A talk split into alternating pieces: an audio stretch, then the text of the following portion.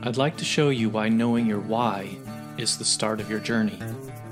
Without a strong why, it can be so difficult to reach your maximum potential. My name is Dr. Jason Ballara, and every week I meet with real estate investors and mindset specialists that are taking action in order to build a life according to their own terms. We will break down what drives successful people and allows them to achieve at such a high level. If you are a professional wanting to break through, or simply someone that wants to hear an inspiring story, the Know Your Why podcast is made for you. Hi, everyone. I'm Jason Ballara, and this is the Know Your Why podcast. Today I'm here with Bill Ham. Bill has been a multifamily owner operator for 17 years. Uh, he has two Amazon best selling books on that subject. Uh, and Bill, a lot of your bio talks about where you start, but but I want to I want to hear it from you. And and so first of all, thanks for coming on the show. I really appreciate you taking the time. Um, I'm, I'm, excited to hear your story. Yeah, appreciate it. Thanks for having, having me on. Um, yeah, so as you said, I'm, I'm a multifamily uh, owner operator. Been in the business uh, since 2005, so right at 17 years now, and um, started off life as a as a pilot. Uh, went went to school, came out, started aviation. Thought that's what I wanted to do with the rest of my life. Uh, fly for Delta was going to be my dream job and uh, I, I, realized that uh, maybe I wasn't such a good employee. That was sort of one of my first aha moments. Was that I didn't like having a, I didn't like being told what to do. I loved flying airplanes. I loved aviation. I just didn't like being told when and where to do it. You know, minor detail when you have a job, right? But uh, yeah, you know. So uh, I I saw I spent about a year um, studying real estate, just reading books and the normal stuff people read. And I saw friends of mine that were flipping houses, and they were making you know in a flip or two as much as I was making working all year long. And I thought something's wrong with this picture here you know, I thought these are friends of mine. They're a bunch of idiots. They're, you know, we were all hanging out at the same place last night. There's nothing special about these people. What are they doing that's so much different than than what I'm doing? And that was kind of one of my first, you know, light bulb moments. And that's when I started looking more into to being an entrepreneur, what these people were doing. And I just started reading, you know, Rich Dad mm-hmm. Poor Dad, all the stuff we all start off reading, and um, just took it from there. First deal was a duplex, and uh, I had saved up about ten grand duplex was cash flowing about 300 bucks if, if all went well. And uh, i quit the aviation career on on 10 grand and 300 dollars. Not that i recommend that you do that mind you. Uh, i was 28 years old you know no debt no no kids no family you know so let me be clear it was a very easy decision for me to make. Um, you know and i thought well what's the worst case? I have to come back and get another job someday? Fine you know, it was the time I was young. I wanted to to see what would happen, and uh, and so I took a risk and, and went into real estate full time. And and for better or for worse, I'm still here. Yeah, that's uh that's impressive to sort of I guess you know people say burn the boats or whatever right right that early, um, but but also you know I'm sure in hindsight and we'll talk about it, it was a was a good decision. Obviously, it was ultimately yeah yeah. So I guess the first thing I want to ask you about, you know, sort of timing wise so you, if you started in 2005 you obviously kind of got started just a little bit before the crash maybe take us through the sort of early years of your real estate career and then the crash and, and, and kind of i'm always interested in you know how that we, we all hear about you know and, and I went through the crash too. I, I happened to not own any real estate right at the time it happened, which worked out well, just pure luck. But um, just kind of take us through that time and, and sure. what, you know, what, where you were at when it hit, how, how that impacted you and everything. Yeah, I, I, yeah, I had just started in real estate. So by about 08, I was um, just starting to kind of move into looking at multifamily. I had really started off in single family houses, you know, small duplexes, things like that. And, um, you know, 08 hit and the foreclosure started. And I, I had owned some real estate, but not much actually it was it was an amazing time for me and, and i don't mean that in a and you know in a way that i was profiting off everybody's failure although that's exactly what i was doing. Everyone was going into foreclosure and I didn't own that much real estate at the time, so it was a real boon for me. I'm I'm buying these foreclosures, pennies on the dollar, you know, getting, getting assets going, and and I'm I'm thinking, man, I'm a genius. Well, what I didn't realize was that my recession was coming as well. It was just going to be about two three years later than everyone else's. So I'm buying all this real estate and I'm picking up all these foreclosures, and that's great. And and I thought the market would recover quickly, and and it didn't. And so, um, you know, I got into some short term mortgages, like three year mortgages, and I teach I teach real estate now, and I teach uh, I teach all this in my classes and how to avoid this sort of stuff. But I, I got short term loans, and the loans, you know, short story, the loans came due, the market hadn't recovered, the bank didn't want to continue the financing, and I wound up in basically the same situation as most other people did in 08 it was just about 2012 for me when it hit. So I, I kind of went through the same cycle. Um, you know, long story, I survived it. I'm still here. And so, you know, real techniques and real skills are only passed on by those who survive, right? So I, I kind of back up my education with the fact that I've been through it. Not only did I survive, I succeeded. You know, I went through the recession, I went through all those things. And most people, and this is not, taking anything away from anybody, but most people in the business today have, didn't go through that recession owning real estate owning business or or being an owner of a business on their own you know? And so i would say most people economically speaking are untested.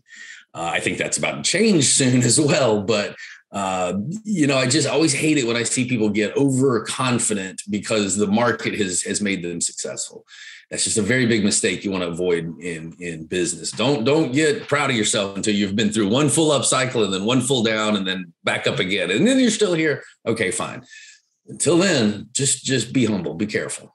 Yeah, no, I, I think that makes total sense, and it's and I'm I'm you know certainly comparatively new to syndication game, and so I have uh, I, I, guess I'm sort of getting in when when you know we're at what seems like the top of a market cycle, which definitely uh, at times gives pause but the your point about you know sort of going through that and you know there's a lot of people that maybe started 5 years ago 6 years ago something like that and it would it really would have been hard to not make money in real estate over right. the last 5 or 6 years. I mean it's re- and i feel like if you're if you don't realize that then it's then you are probably set up for for a big problem. So it, a really great point and you know having been through those cycles um, obviously gives you the you know the clout to to speak on that. But it, it's it's true. It's you know you can't get cocky about you know something that you just kind of rode a wave uh, and, and, it's not because you're an amazing operator or something like that. And you may be. And that's it i'm right. not trying to, to, say to take anything away from anybody. You may be a genius. You may be a great operator. But the problem is you may not know you don't know what you'll do. You don't know how you'll respond until it actually occurs. You know, no matter what you think, you don't know. And so that's just something you need to to know and and not get too arrogant, and and you'll probably find. Which you know, the one thing I've come to realize, the grand point after all those years of starting off and all that is that really technically everything we're discussing right now is irrelevant. It doesn't matter the markets go up, the markets go down, the markets go left and right. So what? The only thing that really matters is the only real estate deal you ever have to worry about closing. That's the six inches between your ears. If you close that deal, nothing else really matters. You know, and markets come, markets go, they're up and down, whatever. It's the survival and the the ability to to succeed really is a mental game more than anything. You know, it's the ability to tolerate failure and to continue on. If you can do that, then the market can never really stop you you know, and that's why I say ultimately all the things we teach and all the things we talk about, market cycles and all this kind of stuff, technically irrelevant if you're meant to be a business. If you've got the right mindset and you've got the heart for it, those are the things will will just be you know stories you'll talk about one day on a podcast. You know, yeah. it's like oh hey yeah boy back then you know whatever we're, yeah. we're here I'm here everybody's fine. But I know a lot of people that aren't here, and it didn't have anything to do with the market. It had to do with mindset. Yeah, no, I I love that. I mean, I, we we talk a lot about mindset on this show, and it's it's uh, I you know for me that's been the biggest thing. That's the, been been the biggest thing about getting into real estate. That's been the biggest shift for me is kind of just looking at all of this from a different perspective. And as you said, the the the mindset to keep going when things get hard, even because because even in the hot markets you're still going to have hard moments and things like that. Like there's there's hard days things don't go your way whatever it is. You know in these hot markets as a buyer that's that's hard to do right? right? like that it's hard to find the deals that can you know sort of make sense and you get caught up in i want to do deals. And you know in the down markets then being an owner operator is, is when you probably tested. And so it's kind of there's always challenges. And and so yeah your your point on mindset uh, is is great. Um, I think it, it's it's huge. It's everything about. You know, I, I always tell all my students. Uh, wait, not for I was to say. Yeah, you know, it's it's the none of that stuff really matters. If you you get in there, oh, I know. So you know what what you have to understand is the difference between investor and entrepreneur, and that's something I think a lot of people don't really stop and think enough about. In in they, I almost hate the term real estate investor because I would say 90% of the world are not investors. You know, real an investor is someone who puts money into a deal looking to get a return on it. That doesn't describe the majority of the people that are out here, syndicators, myself, all this. We're looking to use other people's money in, in, you know, maybe some of our own to build our business. Well, that makes you an entrepreneur, not an investor. As soon as you start even thinking investor, your mindset is off in the wrong direction. It's a it's a minute correction, but it's huge when exponentiated over time. You're not an investor. If you're an investor and you think like one, you're going to be looking for immediate returns. You're going to be looking for uh, you know instant reward. You're going to be looking to get gratification. None of those things come into being an entrepreneur. And so what you have to understand is that real estate is just a product. You're, you're a real estate entrepreneur. You're going to own a real estate business and you need to treat it like a business, run it like a business, and understand these deals are just products. Therefore, you're always going to be working on your business. This sort of mindset of, you know, I want to get into real estate because I don't want it to be a job. I want it to be passive. I want to sit at home and collect rent checks. That's that's guru nonsense. It's just it's just not really how the real business works. The real business is a business, and if you're an entrepreneur and you have the mindset of going in and, and creating a real company, you'll be fine. If you think you're going to buy a few deals and sit at home and, and live on passive income, you're probably in for a rude awakening. So you got to really kind of separate the concept between entrepreneur and investor. Make sure you're thinking correctly. Yeah, Oh, that no, that's a fantastic point. I think, I guess, in the in terms of structuring a syndication, you could say that the the investors are the LPs, the limited partners, and the the entrepreneurs, the business owners, are the general partners on that side. So it's I, if if you if you want to be invested in real estate and make a return, but you'd want you want it to be completely passive, that option's there for you, right? Yeah, That's, there's there's a, a, lots of people that are doing that. That's how yeah, write a check. Right. That's how these send, things send happen. Send a check into Here's a syndicator. That's yeah. passive. Right, exactly. Yeah, now, if you don't have a check to send in, okay, hold on, you're not an investor. So if you're using the real estate vehicle to create wealth that did not exist before, that's investor. If you're looking to take money and grow money, fine. That's I mean that's enough for the further than, than fine. You're an investor, right? If you're going to write somebody a check in, in passive LP, investor. If that's not describing you and you're here to make money where it doesn't exist, you must think and treat yourself like an entrepreneur. You know, yeah. or you're not going to make it. Yeah, and and you're right. That side of it is it's not no work. It's yeah. it's not passive. It's, we're the, yeah, we're the business owner. Our LPs are our customers. Yeah. Yeah. Yeah. Yeah. That's a great point. That's a great point. Um, well, let's let's talk about you want to talk about your books a little bit and just kind of Absolutely. tell us uh, tell us about them and you know kind of what what people can get from um, yeah. each of them. Yeah. So I've I've written two books. Uh, the first one that I wrote was Creative Cash. Uh, both are on Amazon, by the way. Creative Cash and Real Estate Raw are the books. Um, creative Cash is a book about using creative financing to fund deals, largely speaking, master lease options and seller financing. Um, I did my first 402 unit portfolio back starting in 05 through you know 2011 ish or so. I did all of the first 402 units that I uh, purchased with only creative financing. So no traditional debt. Now I used banks to refinance property, but the original purchase of all those assets was either seller financing, lease option, uh, you know, credit cards. I mean, you name it. I was getting into it, but basically, uh, that that book describes that first portfolio, how to create, how to use creative financing to uh, create problem solving offers when you don't necessarily have money. Because when I started, like I said, I had 10 grand and 300 bucks and I had to figure out how to build a real estate business. So it wasn't about starting off with a lot of liquid capital. I did not have it. So I used creativity and problem solving and, and good old work ethic to build a business. And that book is how to do that. So if you're not starting off with a tremendous amount of cash, you might want to pick that one up. It'll kind of show you how to use creative financing techniques. The reason I brought that book out, um, it's been it's out been about a year now. The reason I kind of that is uh, because I believe that we are going into a market cycle where creative financing and seller financing is going to be a lot more prevalent. Interest rates go up, and, and we've already seen that occur.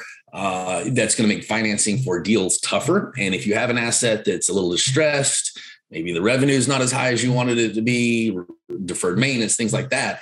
The bank is going to start looking negatively on those assets, especially as the criteria tightens up. And that's going to make sellers uh, who have some distressed assets kind of get stuck because traditional financing is not going to be there as readily to fund, to fund those deals. That's when you use creative financing. So it's about identifying a seller that has a problem, creating an offer that solves the problem, exchanging that would be instead of cash in a nutshell. Uh, real estate raw is the 101 of how to build a real estate business as I've been talking about, right? So creative cash is how to fund it with creative financing. Real estate raw is how to actually build it. And it's a step-by-step uh, process on building a commercial portfolio. So those are the two books. Cool. I want to just touch on on creative cash just a little bit because I think correct me if I'm wrong. I would think that those type of techniques are maybe more prevalent or easier to use in the down market yes. than they would be when things are hot. So exactly the the you know sort of using those in the beginning of your career make a lot of sense. I wanted to ask you, you know, if if you think that's true, but also like, are you do you currently feel like you're able to use these creative techniques or no. Yeah. Okay. Easy so no, no, not very easily. No, and and we have not used these creative techniques over the last five, six, seven years because, as you pointed out, market cycles, and that's something I, I speak about extensively in the book, is understanding market cycles and how to understand uh, where we are, where we're going. And so, yes, in an inclining market, the the rise of value kind of solves most people's problems.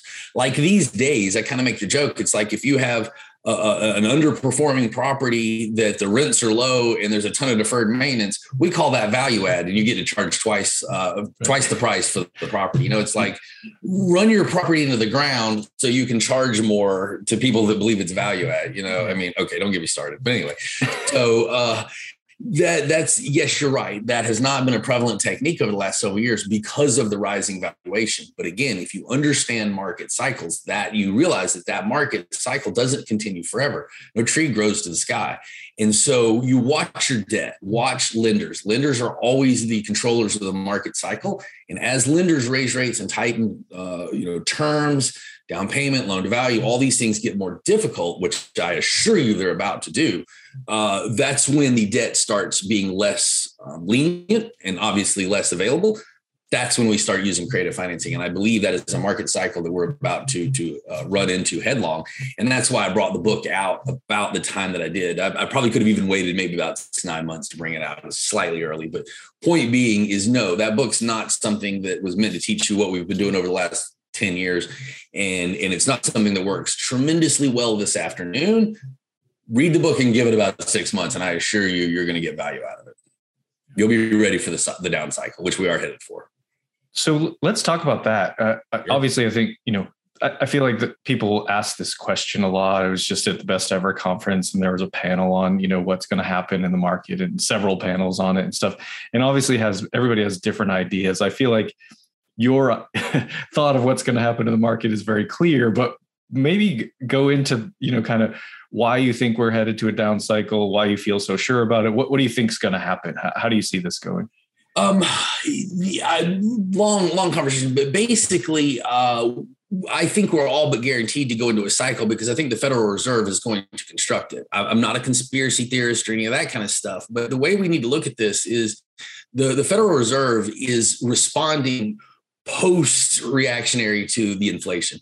So, in a lot of our past historical cycles, the feds have been raising rates ahead of inflation to hedge inflation. At this point in time, they're reacting post, uh, you know, post to a bunch of inflation. So inflation has gotten away from them, and now they're trying to put the genie back in the bottle, which mm-hmm. means they've got to really torque down on the interest rates to arrest the market right? So they're not trying to slow it down, they're trying to catch up to it, which means we don't really know how far they'll have to go with rates. They've already said they're going to raise rates until the market cools off. Now, they'd like us to think that it's going to be a nice soft landing. Maybe it will be, but that's uh, statistically unlikely when you look at the historical cycles. So, therefore, we're probably likely to go into a recession. You know, strange comment. Too many people have too many jobs that's the answer. You, we can't have this many people with this many jobs because it creates inflation. And so the feds, I believe, as bad as this sounds, are going to try and increase unemployment. And they're going to do it through raising interest rates. And when they do that, we'll cycle the economy down a little. Is it going to create a major meltdown and crash? I don't know. I, I don't think completely that could occur. Now if we have other extraneous events in the world such as war you know mm-hmm. surprise and certain things like that could that have a cascading effect? It, it might you know supply chain things like that. Those are things that are impossible to predict but yeah basically the feds are going to raise the rates until we all calm down it's how the feds work. It's how the world works. We've got euphoric in our market. Inflation's running away. It's because we're all pushing prices all over, you know, buying stuff at, at silly prices with silly underwriting, raising rents. Again, I'm, I'm all for raising rents, but you have to understand that's another marker of inflation. And, and so as everybody's running around going, oh, the rents are amazing. The rents are just going crazy. We can't figure out how high the rents are going to go that's inflation. Hello. So the feds are going to raise rates until until we as a, a, a community knock it off, basically, in, in short words. And uh, and so I think that's not going to be a tremendously soft landing. I think we're going to go into a bit of a recession. Um, another thing that I'll speak more specifically to the real estate market, um, something that people aren't really talking about is what we call maturity exposure look around. There are a lot of people that went and got short term mortgages over the last two, three years, two year interest only Fannie Mae loans or uh, you know bridge debt. Everybody's doing this bridge debt and run around getting short-term loans. Fine but that means these loans are all going to reset or come due this year maybe q1 next year around this time and you're going to have a nasty rate adjustment at that that exit and so I think that that that may cool the market off some. You know, I'm I'm I'm warning people right now that are owners, and if you're looking to buy, be careful with all the rent growth. You at the moment, you you will have rent growth to tread valuation water, not to increase valuation. Because if you raise your rents and the feds raise the interest rates, it's a net yeah. nothing as far as the valuation is concerned. So you better raise your rents or you're actually going to lose valuation. So raising rents going forward is not going to be about increasing the value of your asset. It's going to be about maintaining value. And that's not a tremendously positive comment. And so I think in there somewhere, we're going to see a, a leveling off of the market. And, uh, and then when people have to exit, we'll see how that goes. How do I know all this? Because that's what happened to me in, in 2012. I got three year loans and they came due. The market hadn't recovered, and there were not other banks that were willing to sort of continue the financing. The bank I had the loan with didn't foreclose or anything of that nature. They just didn't renew the mortgage. They just said, We don't want to renew your loan. Well, nobody wanted to renew the loan in that market cycle. And I was all of a sudden a motivated seller. And if you have to sell real estate, the likelihood of you making money is not good. You do not want to have to sell real estate. You want to sell real estate when you want to sell real estate, not, not when you have to. So the key is exit strategy. The key is understanding market cycles, not getting into short term loans that kick you out into a wrong cycle. And I think there's a whole lot of people in the world that are about to break that rule. Short term loans are all going to come due in a high interest rate market. And that's, I think it's going to be disruptive. That, I also think it's going to provide a whole lot of opportunity for people that are are not already in the market. So that's my kind of uh, narrative uh, arc of narrative for the upcoming market. But that's that's what I think is going to occur. So I mean, those are all really great points. And like I said, I just saw these panels at the at the conference. So what what do you say to the argument that well, we're in a housing shortage? see, and that's you know, it's what I always kind of say is this is one of the weird markets because for every you know heads conversation, there's an equal tails conversation that nullifies the other conversation. And so, yes, to your point, well, we we're in a housing shortage and there's supply and demand issues, and all those things should counterbalance the interest rates and keep the demand going. I agree so it's real hard to say. It's it's like again it's like flipping a coin. You know this market is the one millionth coin toss that landed straight on its edge. You know, it's not it's worth it. it's the one millionth time that actually occurred and we're all going wow that never occurs you know? So i don't know. I agree with you. Supply and demand um, hedge against inflation which is you know people wanting to get into tangible assets. Those things all should keep valuations up so it's very hard to say, and I completely agree with you. A housing shortage. I'm torn on that comment. Um, I think we have a housing shortage. A lot of people are probably not going to appreciate this comment. I think we have a housing shortage if we want to continue our lifestyle. Yeah. Yeah. I think it would be offensive for you to go to somewhere like Brazil or India and to go into some of those poor neighborhoods and look at those people that live in shoeboxes that are stacked 10 deep in a little tin house and tell them we have a housing mm-hmm. shortage. Yeah. Go ahead. Yeah. You know what I mean? If we want to maintain our posh lifestyle, yes, we have a housing shortage, but be careful. Rents declined in the 08 cycle. Why? Because people just got roommates. And that's not something people stop and consider. Will you go get a roommate? Yes. Will the will the 18 year old not leave the house at 18 and go get his own apartment, but maybe leave at 19 or 20? Yes. Will will families come together under one unit and be a little less comfortable? Yes. So do we have a housing shortage? We have a shortage of of of low of organic affordable housing. Yes, I think we do. I think truly affordable product, there is a bit of a shortage. But to just make the art the, the blanket comment that America has a housing shortage, I think that's a little bit on the arrogant side, and the, the, we better be careful because you might find out what a real shortage looks like. Uh, you know, if this yeah. keeps going, compare ourselves to the rest of the world, and I would say we're we're quite fortunate. So let's let's keep that in perspective. But um, yeah, I think at the moment we do have an affordable housing shortage, but I also think it can be corrected uh, with a little lifestyle change. So that's where I'm not putting that completely in there, that's going to save the market category, not personally. Yeah. yeah. I mean, I, I, think that's, that's a phenomenal. And, and it, I mean, it, you could almost make the, the argument with, with that, that that's what inflation is almost entirely right is that we want to so you know gas prices i'm in california gas prices are over six dollars right so and, and, gas prices have gone up everywhere it's just we happen to already be the most expensive place so there's not less traffic on the road. Right? Like i'm still i still sat in traffic yesterday like drive it took you know takes an hour to go you know 10 miles. Eh, people are still driving cars that you know not everybody's running out to buy an electric car and, and those things are available right? So it's like right. when we've had gas shortages before that wasn't necessarily an option but it's like people are still you know we, we drive our our uh, suvs and trucks and all of that things that take a lot of gas. So it, it gets complained about, but it's not necessarily something that people are doing something about. And that's because we don't want to change our lifestyle. Exactly. So so that's a really i don't know that there's an answer to this i don't even know if i have a, a, question so much as that's a really good thing to just kind of consider like how that impacts right yeah. like it, it impacts what people complain about but right. does it impact what what change you actually make in your lifestyle? What are you you know like like if if starbucks i don't know how much starbucks costs because i don't drink coffee but if if starbucks goes up to you know $25 a, a, a cup of coffee people are still going to go to starbucks. Like it'll still happen. The the all of the uh delivery things like DoorDash, all of those things, right?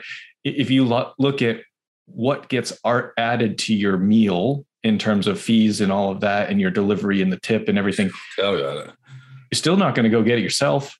like most people are still not going to get it yourself, right? Like, and I, I'm including myself. I'm not. I'm not. Same here. Same here. I complain every time as I'm hitting the, the order button. No, right. I'm uh, like, yeah. How, how, did my Taco Bell become thirty dollars? You know, it's yeah. like th- this kind of stuff that you're just like, I don't understand where this. And it's just, it's convenience, right. it's lifestyle, it's all of that. And so, I think it makes it makes the markets what's going to happen. You know you can you can use the metrics and of inflation and, and, the percentage and all of this and and all that you've talked about but it makes it hard to predict what people are going to do.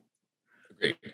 right? We're, very, we're a very wealthy country. You right. know we're a very fortunate um, society. And if I, I think if we don't respect that we're we're in trouble and then we may lose it to some degree. And, and yeah. you know and that's where i think people uh, these headlines are just people complaining largely. So when you boil it down is there a real problem? Yeah i'm not really putting that in the category no uh, uh, no because we're, we're just at the level of, of comfort complaints. Yeah. we're not we're not being bombed. We're not out of gas. We're not out of food. We're not out of these things those are real complaints you know. Yeah. these complaints are kind of like oh i'm a little uncomfortable. Eh, Okay, I agree. But again, to say there is a housing shortage, oh my gosh, we're all in trouble. Yeah, I'm not quite there with that comment yet, not personally. Right. Right. Well, even you just look back to, you know, 08 and the, the Great Recession, compared to most of the rest of the world, we were still really well off. Right. Hello. Yeah, it's, right. It's just, we still are, and we still will be. And that's right, right. It's like it in perspective. It's like, oh man, that sucked for us. But it's like, uh, yeah, but it's way worse other places oh, in a, right. a, lot of other places. So nobody shot of, at me today. It's a good right, day. You know right, I mean? right. Yeah. Just exactly. Just look at what's happening in the new yeah. in Ukraine. It's, it's just it's it's all perspective and and it's great. You know, I, lo- I love living here. It's not again. I'm not. I'm not. Uh, it's this is not the bash of the United States. This is just this is the reality of it. Is is it's at what level does our discomfort in our lifestyle cause us to change what we're you know how we approach all of these things.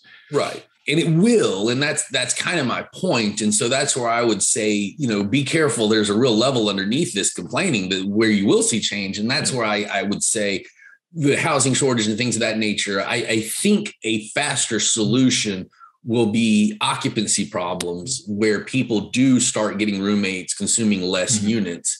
And that in turn could cause a softening of the rent that's the number one thing that'll cause rent softening is occupancy. And occupancy could occur if if you know inflation continues in other aspects of the world.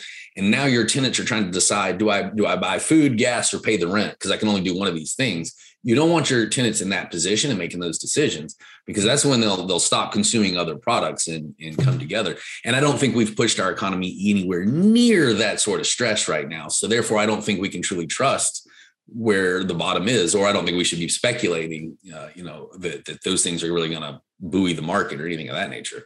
Yeah. My opinion. Yeah. No, I, I mean, I think this is, this is, a great discussion. And I guess ultimately the, the, the question I have for you with, with all of this, you, are you buying now?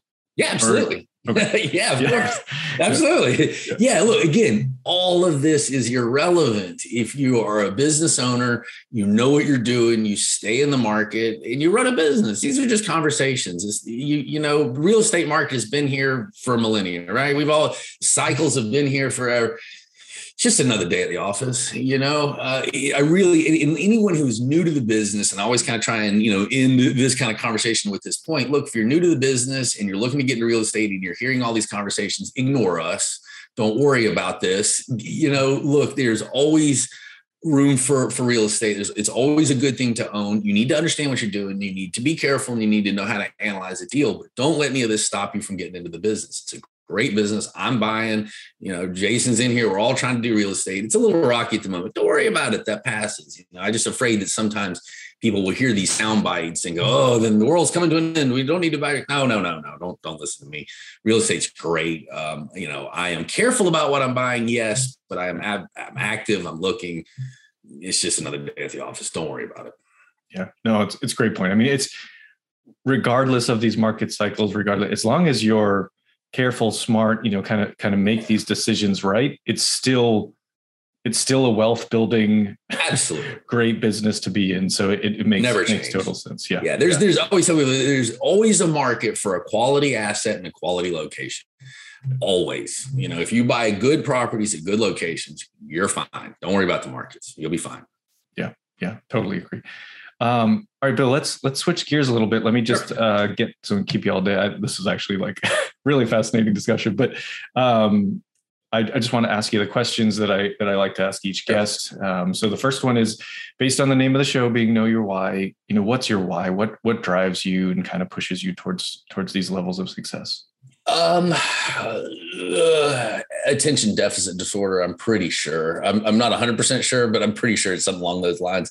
I, I, personally, no offense to you, always hate that question because I don't have a really good answer. Is why I don't like it. Um, I I think entrepreneurial behavior is uh something like a twitch or a, uh, a neurotic behavior, you you can't help it. You know, you're just drawn to being an entrepreneur, and and I think that's why I ultimately uh, failed as an employee because I really uh, ha- have too much drive to run and move and do things, and I get bored too quick. And so I'm constantly having to create and, and think and write and do things of that nature. So I, I think it's more of an affliction than than a choice. Um, so that's why I always kind of say I don't really like the question because I don't feel I have like some kind of good, cool, motivating answer for that. Um, I'm just just do it because I don't really have much of a choice. Uh, I think any real artist will tell you that that art is something that comes, it's alive and it has to come out. You know, and if you like, you don't get it out, you'll get sick. Well, I kind of feel like business is my art. Like if I don't just do it and I keep it bottled up, it, it's not a good thing. So Um, that's I my mean, answer. You Yeah. say you don't say you don't like the question, but I feel like that's a perfect answer. There's no, Okay, I guess this is the only answer. I'm just. it's it's- there's no first of all, there's no wrong answer to that question for sure. Everybody has their different, you know, different motivators, but but I think it's true. It's it's your your your art uh, our artist analogy is is perfect. It's like if you have that innate drive to sort of be creating and creating businesses and being entrepreneurial is Yeah. is creating. So Yeah. uh, I think I think that makes makes total sense. Yeah, it's not really much of a choice. You have to just do it. Yeah. Yeah. Um, second question then for you is tell us something about yourself that maybe isn't common knowledge, something that, you know, special skill or hobby or something that, that, uh, will let the Um, listeners know you well. I have been gardening. I actually uh, am an avid gardener. That's probably the one that surprises people the most. Yeah, that in in in baking. I I don't cook like dinners and things like that, but I love cooking cakes and, and cookies and baking and gardening. Those are the two probably domestic things that I like to do. Yeah, for some reason I I, I love gardening. I've always uh, been a gardener. My grandmother taught me when I was a kid, and I've been doing it ever since. So yeah, that's uh, that's probably things people don't really know. Gardening, um, like edible thing, like food. Oh yeah, flowers and and Yeah, yeah, okay. flowers and and edibles. Yeah, everything that's legal to grow, I, uh, I grow it. But uh, well, in Georgia anyway. Yeah. Um, yeah, you're in LA, so- but uh, yeah, no. legal to uh, grow here. yeah, right. So yeah, no, yeah, garden flowers and and, and vegetable garden largely. Yeah. Okay. I think that I, I we don't have the space to have a real garden here, but I think you know having a place where we could grow some vegetables and stuff that we can eat, you know, fresh. You have a windowsill. You you can you True. you have space. True. Yeah. Well, and the, I guess the probably bigger point to this is I'm terrible at gardening. It's like my mother is a my mother has been in like horticulture her whole life. She's she's like green thumb, very very good at it, Sure. knows everything. I can't I can't keep a plant alive, so it's it's. it's Wait, I, I sucked at real estate when I got started at that too, and I solved that problem. So you know everything's fixable. There you go. There you go. That's right. Just you just got to want to put the put the work into it. Um, so when people hear this, how would you like them to reach out to you? What's what's the best way to get? Oh yeah, absolutely. Um, so okay, website. You can find me at uh, realestateraw.com. And if you want some more information on my programs, I also have some uh, free videos and things you can download there. So go to realestateraw.com.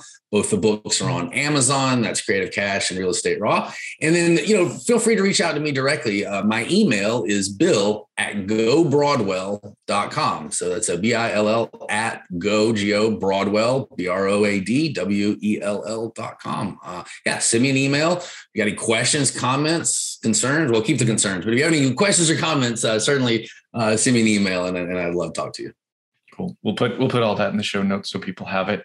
Um, final question for you, Bill, before we wrap up. What is a piece of advice that you would give to someone that's that's maybe earlier on in their journey uh, into real estate? You know, just to to help them kind of keep going and push through those hard days we talked about. Yeah, I, I would. Hmm, that's a tough one. I would probably have to say try and and keep your expectations out of it. You know that as a teacher, and I've had hundreds of students. One of the biggest problems I see is that people come into the to the business expecting it to be like they heard in that commercial, like the guru said it would be on stage and all that. And then reality sets in, and then they realize, okay, it's it's actually a fair amount of work. It's actually not get rich, and it's not as easy as I thought, and it's not quite like that commercial said. And it's in that decline to reality where you either survive or you don't. And I've seen so many students not survive that mental transition. Um, so what I would really try and suggest is you just get to work don't have high flying expectations and and don't worry about high long term goals and all this kind of stuff. Drop all that and just just go to work. Just look at deals, analyze deals, and do the business, and you'll be fine. But try and not daydream about it too much because you might get upset. And that's kind of a weird thing. But that's where I see a lot of students that come on with more or less a sales pitch in their head, for a lack of a way of describing it. You know, they've just listened to too many gurus on stage and now they that's their understanding of real estate and they, they get a nasty upset but the ones that kind of adjust and get their head straight they make it and they're fine so just know that you may have a head adjustment coming if you've kind of been watching the late night commercials on real estate but you'll be fine you'll Yeah. be good just get in there and do it Yeah. Well, I think yeah, the people, you know, a lot of people coming into it will look at, you know, I, I, don't, I feel like Grant Cardone's a good example of someone who's very sort of out there. Um, but you know, looking looking at someone who who has reached the point of having a lot of success and not realizing, like yourself, you've been doing it for 17 years. So it's like, yeah, there's a lot to be learned from you, but also you're not going to start out where you are now. Correct. Right. right? And it takes a minute to get there. Yeah. Yeah. It, it takes time. And so it's, yeah, it it's does. definitely not a get rich quick scheme. It, but, but you can get rich. It, it just takes time. Absolutely. Absolutely. Awesome. Well, this has been great. Uh, love this discussion. Thank you so much for coming on, Bill. I appreciate yeah, your time. All right. And with that, we will go ahead and sign out. I'd like to show you why knowing your why is the start of your journey. Without a strong why, it can be so difficult to reach your maximum potential. My name is Dr. Jason Balara, and every week I meet with real estate investors and mindset specialists that are taking action in order to build a life according to their own terms. We will break down what drives successful people and allows them to achieve at such a high level. If you are a professional wanting to break through, or simply someone that wants to hear an inspiring story, the Know Your Why podcast is made for you.